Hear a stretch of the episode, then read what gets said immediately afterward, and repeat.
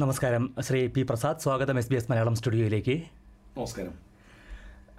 Shri P Prasad ഇപ്പോൾ ഓസ്ട്രേലിയയിലേക്ക് എത്തിയിരിക്കുന്ന ആദ്യമായിട്ടാണ് ഈ യാത്ര എന്നാണ് മനസ്സിലാക്കുന്നത്. ഒരു ഔദ്യോഗിക സന്ദർശനമാണോ അതോ സ്വകാര്യ സന്ദർശനമാണോ? അല്ല ഇതൊരു മലയാളി സംഘടനകളുമായി ബന്ധപ്പെട്ട പരിപാടിയിൽ പങ്കെടുക്കുന്നതിന് വേണ്ടിയിട്ട് എത്തിയതാണ്. ആദ്യമായിട്ടാണ് ഞാൻ ഓസ്ട്രേലിയയിൽ എത്തുന്നത്. ഓക്കെ ഔദ്യോഗിക സ്വഭാവമൊന്നുമില്ല. ഇല്ല. അല്ല ചോദിക്കാനുള്ള പ്രധാനപ്പെട്ട കാരണം കാരണം അടുത്ത കാലത്ത് എപ്പോൾ കേരളത്തിലെ മന്ത്രിമാർ വിദേശത്തേക്ക് പോയാലും വിവാദങ്ങളും വാർത്തകളും എല്ലാം ആണല്ലോ ഇല്ല ഇത് ഔദ്യോഗികമായിട്ടല്ല ഗവൺമെന്റിന്റെ ചെലവിലുമല്ല. അല്ലാതെ മലയാളി സംഘടനകളുമായി ബന്ധപ്പെട്ട ചില പരിപാടികളിൽ പങ്കെടുക്കാൻ ദീർഘനാളായി ഓസ്ട്രേലിയയിലെ ആസ്ട്രേലിയയിലെ മലയാളി സംഘടനകൾ ഇങ്ങനെ ക്ഷണിക്കുന്നുണ്ടായിരുന്നു. ഇപ്പോഴാണ് അതിനൊരു സമയം ഒത്തുവന്നത് എന്ന് മാത്രമേ ഉള്ളൂ. ഓക്കെ. അപ്പം ഓസ്ട്രേലിയയിൽ എവിടെയൊക്കെ പോയി കഴിഞ്ഞു? ഓസ്ട്രേലിയയിൽ സിഡ്നി കാൻബറ ഇങ്ങനെയുള്ള പ്രദേശങ്ങൾ. ഒരു ചെറിയ വിസിറ്റാണ്. എല്ലാം കൂടി ഒരു അഞ്ച് ദിവസം കൊണ്ട് ഞാൻ ഇവിടുന്ന് മടങ്ങും. ഓക്കെ താങ്കൾ മുൻപ് ഇങ്ങനെ പല പല യാത്രകൾ നടത്തി പ്രത്യേകിച്ച് ഇന്ത്യക്കകത്തും മറ്റുമെല്ലാം തന്നെ യാത്രകൾ നടത്തി ഈ കർഷകരെക്കുറിച്ച് അല്ലെങ്കിൽ കൃഷി രീതികളെക്കുറിച്ച് പഠിക്കുന്ന ഒരുപാട് പതിവുണ്ടെന്ന് തോന്നുന്നു അല്ലേ? അത് ഇന്ത്യയ്ക്ക് പുറത്ത് അല്ല ഇന്ത്യക്കകത്തൊക്കെയും കേരളത്തിന് പുറത്തേക്കുള്ള യാത്രകൾ മിക്കവാറും എല്ലാം ചില പ്രശ്നങ്ങളുമായി അല്ലെങ്കിൽ ബന്ധപ്പെട്ടായിരുന്നു. അത് രാജ്യത്തിന്റെ പല ഭാഗങ്ങളിൽ സമരങ്ങളും മറ്റും എന്നെ വല്ലാണ്ട് ആകർഷിച്ചൊക്കെ ഉണ്ട്. അതിന്റെ അടിസ്ഥാനത്തിൽ നടത്തിയിട്ടുള്ള യാത്രകളായിരുന്നു അങ്ങനെ ഉണ്ടായതിൽ ഏറ്റവും കൂടുതൽ. രാജ്യത്തിന് പുറത്തേക്ക് നടത്തിയ യാത്രകളെല്ലാം അത് രാഷ്ട്രീയമായി തന്നെ ഉള്ളതായിരുന്നു. റഷ്യയും ക്യൂബയും ചൈനയുമെല്ലാം സൗത്ത് ആഫ്രിക്കയുമെല്ലാം സന്ദർശിക്കാനുള്ള അവസരം ലഭിച്ചിട്ടുണ്ട്. അതൊക്കെ പാർട്ടി ഡെലിഗേഷന്റെ ഭാഗമായിട്ടും യുവജന സംഘടനകളുടെ ഭാഗ പ്രവർത്തനത്തിന്റെ ഭാഗമായി നിൽക്കുന്ന അവസരത്തിൽ വേൾഡ് യൂത്ത് ഫെസ്റ്റിവൽ നടക്കാറുണ്ട്. അതിന്റെ അതിൽ പങ്കെടുക്കുന്നതിനും മറ്റുമായിട്ടാണ് ഈ രാജ്യങ്ങളെല്ലാം പോയിട്ടുള്ളത്. തീർച്ചയായും. എന്നാൽ ഇപ്പോഴത്തെ സാഹചര്യത്തിൽ കേരളത്തിൽ ഏറ്റവും പ്രധാനമായി നിൽക്കുന്നത് മറ്റൊരു വിഷയമാണ് ഒരു കർഷകൻ കൂടി ആത്മഹത്യ ചെയ്തിരിക്കുന്നു കേരളത്തിൽ. വളരെ ദുഃഖകരമായ വാർത്തയാണ്. പക്ഷേ അതും സർക്കാരിന്റെ പേർ പറഞ്ഞുകൊണ്ടാണ് കർഷകൻ ആത്മഹത്യ ചെയ്തിരിക്കുന്നത്. ഇടതുപക്ഷം വരുമ്പോൾ കർഷക ആത്മഹത്യക്കെതിരെ താങ്കൾ ഉൾപ്പെടെ വിദർഭ കാലത്തും മഹാരാഷ്ട്രയിലെ കർഷക ആത്മഹത്യ കാലത്തും എല്ലാം തന്നെ ഒരുപാട് സമരങ്ങളും മറ്റും നടത്തിയിരുന്നതാണ്. പക്ഷേ താങ്കളുടെയൊക്കെ ഭരണകാലത്ത് പോലും കേരളത്തിൽ കർഷകർ ആത്മഹത്യ ചെയ്യേണ്ടി വരുന്നുണ്ട്. ഇടതുപക്ഷത്തിന്റെ ഈ സർക്കാരിന്റെ വീഴ്ചയല്ലേ അത്? ശരിക്കും അത് ഗവൺമെന്റിന്റെ ഒരു വീഴ്ചയാണെന്ന് പറയാൻ പറ്റുകയില്ല. ആ കർഷകന്റെ കാര്യം തന്നെ നമ്മൾ എടുത്തു നോക്കും. അദ്ദേഹത്തിന് നെൽകൃഷിയാണ്.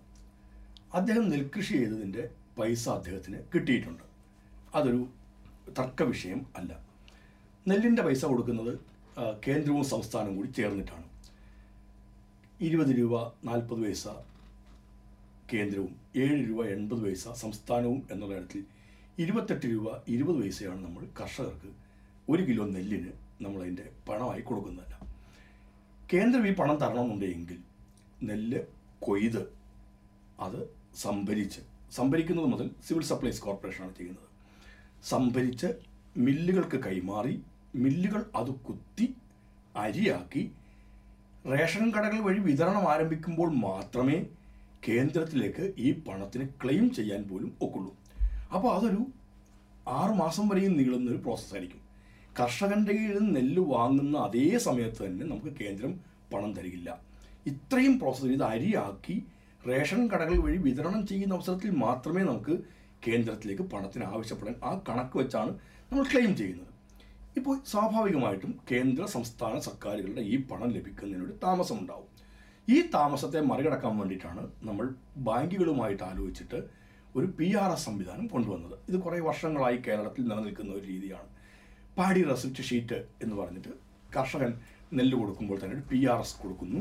ഈ പി ആർ എസ് ബാങ്കിൽ കൊടുക്കുമ്പോൾ ബാങ്ക് ഈ പണം കൊടുക്കുന്നു. ഇത് ലോണാണ് ഈ ലോണിന്റെ പലിശയാണ് അടയ്ക്കുന്നത്? ഈ പലിശ അടയ്ക്കുന്നത് ഗവൺമെന്റാണ് ഇതാണ് കേരളത്തിൽ നടന്നുകൊണ്ടിരിക്കുന്ന വളരെ വളരെ വർഷങ്ങൾ കൊണ്ട് ആലോചിച്ച് തീരുമാനിച്ചെടുത്ത് നമുക്ക് നടപ്പിലായിക്കൊണ്ടിരിക്കുന്ന ഒരു രീതി അതാണ്. അത് കർഷകർക്ക് ഏറെ സഹായകമാവുന്ന രീതിയുമാണ്. ഇനി ഈ പറയുന്ന പ്രസാദ് എന്ന് പറയുന്ന ആലപ്പുഴ ജില്ലക്കാരൻ തന്നെയായ ഒരു കർഷകൻ. ആത്മഹത്യ ചെയ്യുമ്പോൾ അദ്ദേഹത്തിന് വന്നിട്ടുള്ള പ്രശ്നങ്ങൾ ഞാൻ മനസ്സിലാക്കുന്നിടത്തോളം എനിക്ക് കിട്ടിയ റിപ്പോർട്ടുകളുടെ അടിസ്ഥാനത്തിലും അദ്ദേഹത്തിന് പി ആർ എസ് വഴി പണമെല്ലാം കിട്ടിയിരുന്നു. അദ്ദേഹത്തിന്റെ പഴയ പി ആർ എസ് ആണെങ്കിൽ അതെല്ലാം ഗവൺമെന്റ് അടച്ചും കഴിഞ്ഞിട്ടുണ്ട്. പുതുതായി വന്നിരിക്കുന്ന പി ആർ എസിന്റെ പണം അടയ്ക്കുന്നതിന് അതിൽ കുടിശ്ശിക പ്രശ്നമായി വന്നിട്ടും ഇല്ല. പിന്നെന്തുകൊണ്ടാണ് ഈ പ്രശ്നം വരുന്നത്? അദ്ദേഹം നേരത്തെ എടുത്തിട്ടുള്ള അദ്ദേഹത്തിന്റെ പി ആർ എസ് വായ്പയുടെ അദ്ദേഹത്തിന്റെ പേരിലാണ് പി ആർ എസ് വായ്പ. സിബിൽ സ്കോറിന്റെ പ്രശ്നങ്ങൾ നമ്മൾ പറയാറുണ്ട്. അപ്പോൾ സിബിൽ സ്കോറിന്റെ പ്രശ്നം ഉണ്ടാകുന്ന തരത്തിലേക്ക് ഒരു കുടിശ്ശിക ഉള്ളത് പഴയത് അടച്ചു തീർത്തിട്ടുണ്ട്. ഇപ്പോൾ എടുത്തതിന്റെ കുടിശ്ശികയാവേണ്ടുന്ന അവസ്ഥയിലേക്ക് എത്തിയ ഒരു ടൈം ഉണ്ടല്ലോ അതിനുള്ള അടയ്ക്കുന്നതിനുള്ള. നമ്മൾ ഏത് ലോൺ എടുക്കുന്നതിനും ഒരു നിശ്ചിത സമയം കഴിയുമ്പോഴാണല്ലോ അതൊരു കുടിശ്ശിക അല്ലെങ്കിൽ ഒരു പ്രശ്നത്തിലേക്ക് വരുന്നതല്ല. പിന്നെന്തുകൊണ്ടാണ് അദ്ദേഹത്തിന് അദ്ദേഹം രണ്ടായിരത്തി പതിനൊന്നിൽ ഒരു ലോൺ എടുത്തിരുന്നു. രണ്ടായിരത്തി പതിനൊന്നിലെടുത്ത ലോണ് അദ്ദേഹം വൺ ടൈം സെറ്റിൽമെന്റിൽ തീർക്കുകയാണ് ചെയ്തത്. ലോൺ കുടിശ്ശികയായി ഒരു കുടിശ്ശിക എന്താ ഈ തിരിച്ചടവ് നടത്താൻ ഒക്കാത്ത തരത്തിൽ ആൾ ഡിഫോൾട്ടിയായി വന്നു കഴിയുമ്പോൾ പിന്നീട് ബാങ്ക് ചെയ്യുന്ന പരിപാടി ഇളവുകൾ കൊടുത്ത് ഇത് സെറ്റിൽ ചെയ്യാൻ നോക്കുകയാണ്. അങ്ങനെ വൺ ടൈം സെറ്റിൽമെന്റ് എന്നതിന്റെ പുറത്ത് അദ്ദേഹം അത് സെറ്റിൽ ചെയ്തു.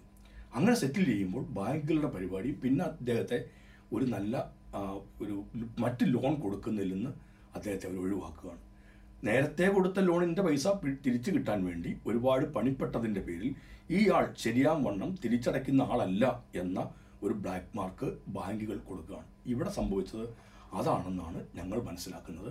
രണ്ടായിരത്തി പതിനൊന്നിൽ അദ്ദേഹം ഒരു ലോൺ എടുത്തതിന്റെ പേരിൽ അത് വൺ ടൈം സെറ്റിൽമെന്റായി തിരിച്ചടച്ചപ്പോഴേക്കും അദ്ദേഹം പിന്നീട് ലോൺ ലഭ്യമാവുന്നതിനുള്ള പട്ടികയിൽ നിന്നും മാറ്റപ്പെടുകയും പക്ഷേ അദ്ദേഹം അദ്ദേഹത്തിന്റെ മരണ മരണത്തിന് മുമ്പുള്ള മൂന്ന് തരത്തിൽ വീഡിയോ ഉണ്ട് ഓഡിയോ സന്ദേശമുണ്ട് കുറിപ്പുണ്ട്. എല്ലാത്തിലും സർക്കാരിനെ കാരണമാണ് സർക്കാരാണ് കാരണമെന്ന് വ്യക്തമായി പറയുന്നു അതെ അതെ. അതിനെന്താണ് അങ്ങനെ പറയുമ്പോൾ അതിന് ഇന്ന കാരണമെന്ന് പറയണ്ടേ?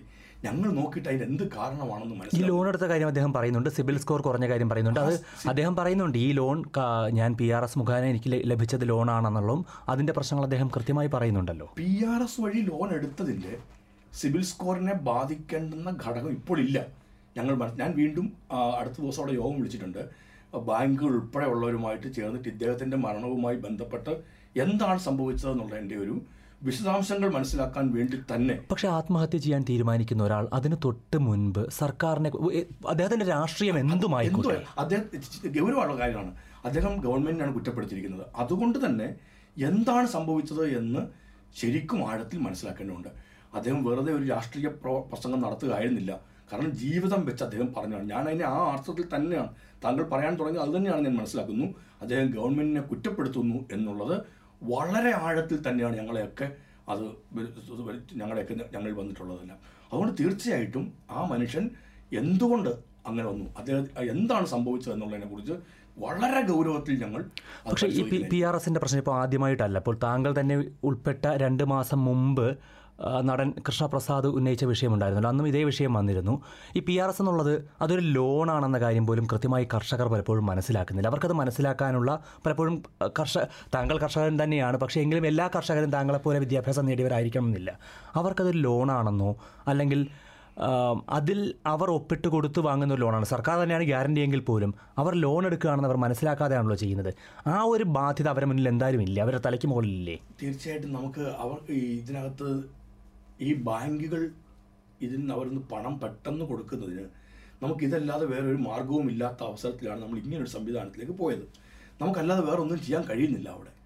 ബാങ്കുകൾ ഈ പണം നൽകുന്നതിന് നമുക്ക് ഗവൺമെന്റിനല്ല അവർ തരുന്നത് ഈ വ്യക്തികൾക്കാണ് പക്ഷെ അവിടെ ഗവൺമെന്റിന്റെ ഗ്യാരണ്ടി എത്രയാണോ പലിശ വരുന്നത് അത്രയും പലിശയും ഗവൺമെന്റ് അടച്ചു തീർത്തുകൊള്ളാം എന്നുള്ളത് തന്നെയാണ്. അതിൽ കർഷകൻ ഒരു ബാധ്യതയും വെക്കുന്നില്ല. എല്ലാ ബാങ്കുകളും ഈ സിവിൽ സ്കോറിന്റെ പ്രശ്നം ഉയർത്തുന്നുമില്ല. ചിലരെല്ലാം അന്ന് പറഞ്ഞത് താങ്കൾ ചൂണ്ടിക്കാണിച്ച ആ പ്രശ്നം പറയുമ്പോൾ പലരും പറഞ്ഞത് ഈ പലിശയൊക്കെ ഞങ്ങളല്ലേ അടയ്ക്കേണ്ടത് എന്നായിരുന്നു. അത് ശരിയായ കാര്യമല്ല. കേരളത്തിൽ ഒരുപാട് വാർത്തകൾ വന്നു. ലോൺ എടുക്കുന്നത് കർഷകനാണ്. അപ്പോൾ പലിശ അടയ്ക്കേണ്ടത് കർഷകനല്ലേ? എന്താണ് ഈ പറയുന്നതെന്നൊക്കെ ചോദിക്കുക അപ്പോൾ ഒരു യാഥാർത്ഥ്യത്തിൽ നിരക്കുന്ന. കർഷകരടക്കമുള്ളവരുമായിട്ടും കർഷക സംഘടനകളായിട്ടും ഒക്കെ ആലോചിച്ചിട്ടാണ് അന്ന് ഇങ്ങനൊരു സംവിധാനത്തിലേക്ക് നീങ്ങിയത്. അതാണ് നമുക്ക് ഇപ്പോഴത്തെ ഒരു സാഹചര്യത്തിൽ ചെയ്യാൻ പറ്റുന്ന ഏറ്റവും പ്രധാനപ്പെട്ട ഒരു മാർഗം എന്നുള്ള ഇടത്തിലാണ് നമ്മൾ അതിനെ കണ്ടത് നമുക്ക് സമയാസമയത്ത് അത്രയും പണം നമ്മുടെ കയ്യിലേക്ക് വരില്ല. കേന്ദ്രവും അത്രയും പണം നമുക്ക് നൽകില്ല. ഞാൻ നേരത്തെ പറഞ്ഞ അത്രയും സമയത്തിന്റെ താമസമെല്ലാം ഉണ്ടാവും. അപ്പോൾ കർഷകർ അത്രയും കാത്തിരിക്കുക നേരത്തേക്ക് ഒരുപാട് നാളുകൾ കർഷകൻ പണത്തിന് വേണ്ടി കാത്തിരുന്ന അവസ്ഥ നമ്മുടെ മുമ്പിലുണ്ട്. ഈ അവസ്ഥയ്ക്ക് പരിഹാരം ഉണ്ടാക്കാൻ വേണ്ടിയിട്ടാണ് ഈ പി ആർ എസിലേക്ക് നീങ്ങിയത്. രണ്ട് മൂന്ന് മാസങ്ങൾക്ക് മുമ്പ് ഉണ്ടായ സംഭവം നമ്മുടെ ഈ ബാങ്കുകൾ കാണിച്ച ഏറ്റവും പ്രധാനപ്പെട്ട പ്രശ്നമായിരുന്നു പ്രശ്നമായിരുന്നില്ല ചർച്ചകൾ പലപ്പോഴും അങ്ങോട്ടേക്ക് പോയതേയില്ല ഈ ബാങ്കുകളൊന്നും ഇപ്പോൾ കർഷകരോട് അത്രമാത്രം വലിയൊരു താല്പര്യം കാണിക്കുന്നില്ല എന്നുള്ളൊരു യാഥാർത്ഥ്യം തന്നെയാണ്. ബാങ്കുകളുടെ ഭാഗത്തെ അത്തരം വീഴ്ചകളെക്കുറിച്ച് അതുകൊണ്ടാണ് ഞാൻ നേരത്തെ പറഞ്ഞത് ശ്രീ പ്രസാദ് ആത്മഹത്യയിലേക്ക് പോകുമ്പോൾ എന്തുകൊണ്ട് അദ്ദേഹത്തെ വന്നു? എന്നെ ഒറ്റ ബാങ്ക് സഹായിക്കുന്നില്ല. കാരണം അദ്ദേഹം ധരിക്കുന്നു ധരിച്ചിരിക്കുന്നു പി ആർ എസിന്റെ വായ്പ പി ആർ എസിന്റെ വായ്പയുടെ പേരിലാണോ? ഈ സിവിൽ സ്കോറിന്റെ പേരിലാണോ? ഈ ബാങ്ക് ഈ ലോൺ കൊടുക്കാതിരുന്നത് എന്ന കാര്യം ഞങ്ങൾ ഗൗരവത്തിൽ തന്നെ പരിശോധിക്കാൻ തീരുമാനിച്ചിരിക്കുകയാണ്. അങ്ങനെ കേരളത്തിൽ നമ്മുടെ നാട്ടിൽ കർഷക വിരുദ്ധമായിട്ടൊരു ബാങ്കും പ്രവർത്തിക്കാൻ പാടില്ല. ഞാൻ കുറച്ചുകൂടി കടുപ്പിച്ച് പറയുന്നു. ഇത്തരം നാഷണലൈസ്ഡ് ബാങ്കുകൾ അടക്കമുള്ള ബാങ്കുകൾ കർഷകരോട് ഇങ്ങനെ ഒരു സമീപനം സ്വീകരിച്ചാൽ ആ ബാങ്കുകളോട് തിരിച്ചും അതേ നാണയത്തിൽ പ്രതികരിക്കാൻ സർക്കാർ തയ്യാറാവും. അല്ല സർക്കാർ അഥവാ പി ആർ എസിൻ പി ആർ എസിൽ ബാധ്യതപ്പെട്ടാൽ പി ആർ എസ് ലോൺ എടുത്ത ഒരു വ്യക്തിക്ക് ആ പേരിൽ ഒരു ബാങ്ക് മറ്റൊരു ലോൺ കൊടുക്കുന്നില്ലെങ്കിൽ സർക്കാരിന് എന്ത് ചെയ്യാൻ പറ്റുമോ ആ ബാങ്കിനെതിരെ? ആ ബാങ്കുകളിൽ നിന്ന് സർക്കാരിന്റെ ഒരുപാട് അക്കൗണ്ടുകൾ ഉണ്ടാവില്ലേ? അത് ഗവൺമെന്റ് അത് വെച്ചിട്ട് ഞങ്ങൾ സംസാരിക്കാനാണ് തീരുമാനിച്ചിരിക്കുന്നത്. അങ്ങനെ ബാങ്കുകൾക്ക് അങ്ങനെ എല്ലാ ബാങ്കുകളും ശാഠ്യം പിടിക്കുന്നില്ലെന്ന് ഞാൻ മനസ്സിലാക്കും അങ്ങനെയാണെങ്കിൽ കേരളത്തിലെ ഈ കർഷകർക്ക് ഒരു ലോണും പിന്നീട് കിട്ടാതാവുന്ന അവസ്ഥ ഉണ്ടാവും. അപ്പോൾ ഇത് ശാഠ്യം പിടിക്കുന്ന ബാങ്കുകളുണ്ട് എന്ന് കർഷകർ പറയുന്നതിന്റെ പേരിൽ ഞങ്ങൾ അവരുമായി സംസാരിച്ചിട്ടുണ്ട്. ഞങ്ങൾ അങ്ങനെ പിടിക്കുന്നില്ല എന്നാണ് പല ബാങ്കുകളും നമ്മളോട് പറയുന്നത്. അതുകൊണ്ട് ഈ കാര്യത്തിന് മുൻ ഗൗരവത്തിലെടുത്തുകൊണ്ട് പ്രത്യേകമായി യോഗം ചേരാൻ ഞങ്ങൾ തീരുമാനിച്ചിരിക്കുകയാണ്. ഏതെല്ലാം ബാങ്കുകൾ അങ്ങനെ സമീപനം സ്വീകരിക്കുന്നു? അതിന് ഗവൺമെന്റ് വേറെ എന്തെങ്കിലും തരത്തിലുള്ള ഒരു ഗ്യാരണ്ടി കൊടുക്കാനുണ്ടെങ്കിൽ ഗവൺമെന്റ് ആ ഗ്യാരണ്ടി കൊടുക്കാനും തയ്യാറാണ്. ഇത് ഈ പി ആർ എസിന്റെ അടിസ്ഥാനപരമായി മറ്റൊരു പ്രശ്നമുള്ളത്. ഇപ്പോൾ കർഷകർ അവർ ഒരു വർഷത്തെ അവരുടെ അധ്വാനത്തിന്റെ ഫലമായി ഉണ്ടാക്കുന്ന നെല്ല് അത് സർക്കാരിന് തരുമ്പോൾ സർക്കാർ ഗ്യാരണ്ടി നിന്ന് ലോൺ കൊടുക്കുകയാണ്. എന്തായാലും ഇവിടെ വായ്പാക്കാരൻ എന്ന് പറയുന്നത് വായ്പയുടെ ബാധ്യത എന്ന് പറയുന്നത് കർഷകരുടെ മേലാണ് വരുന്നത് രേഖാമൂലം. സർക്കാരായിരിക്കും തിരിച്ചടയ്ക്കുന്നത് പക്ഷേ എങ്കിൽ പോലും വായ്പ എടുത്തിരിക്കുന്നത് കർഷകനാണ്.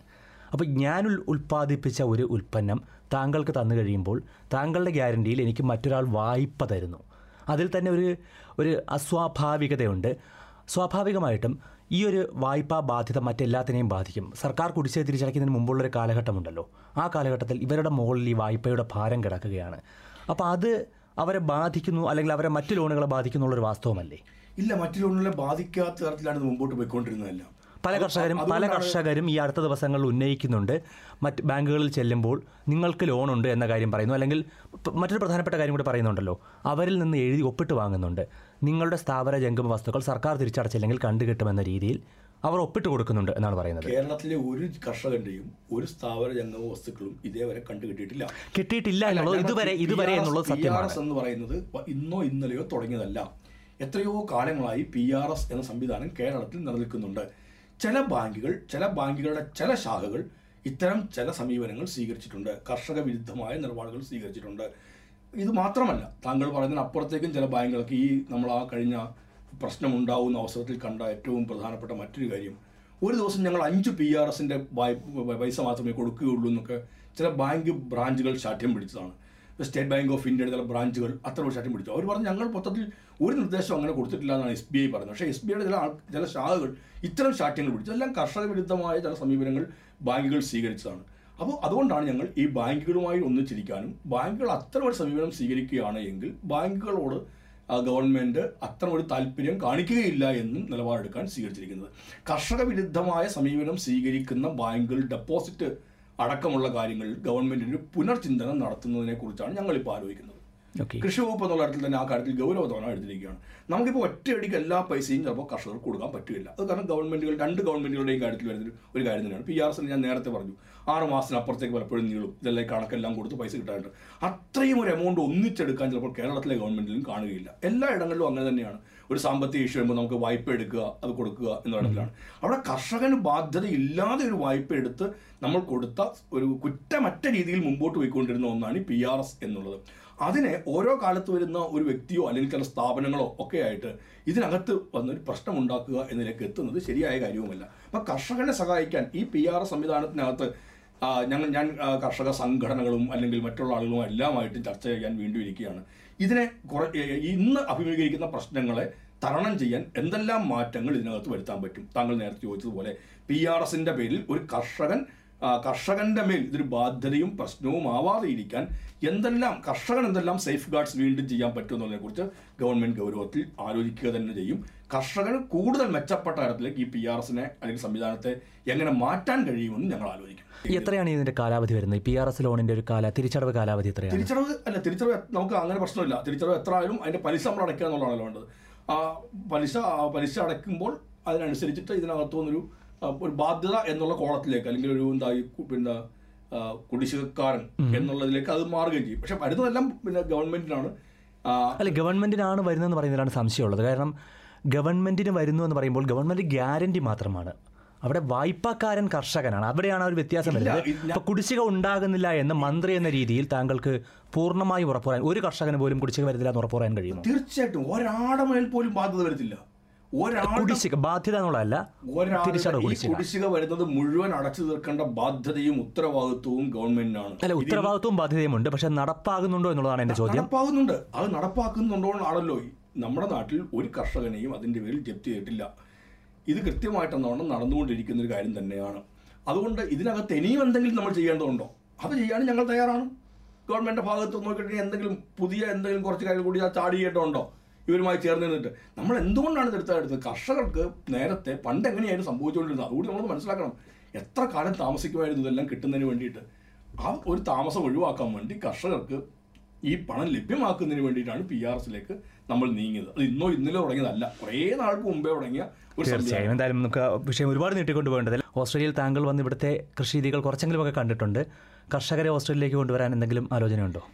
ഇവിടുത്തെ കൃഷി രീതികൾ മിക്കവാറും നമ്മുടെ നാട്ടിലും ചില പലതും നടപ്പിലായിക്കൊണ്ടിരിക്കും ഞാൻ കണ്ടിടത്തോളം അതെല്ലാം അപ്പോൾ പ്രസിഡന്റ് ഫാമിങ്ങും ഈ ഫെർട്ടിഗേഷനും പോളി ഹൗസും അതെല്ലാം നമ്മുടെ നാട്ടിൽ ഇപ്പോൾ ആയി കഴിഞ്ഞിട്ടുണ്ട്. ഏതാണ്ട് ഇസ്രയേലിന്റെ കൃഷി രീതികളുടെ മറ്റൊരു രീതി തന്നെയാണ് ഇവിടങ്ങളെല്ലാം അര നടപ്പിലാവുന്നത്.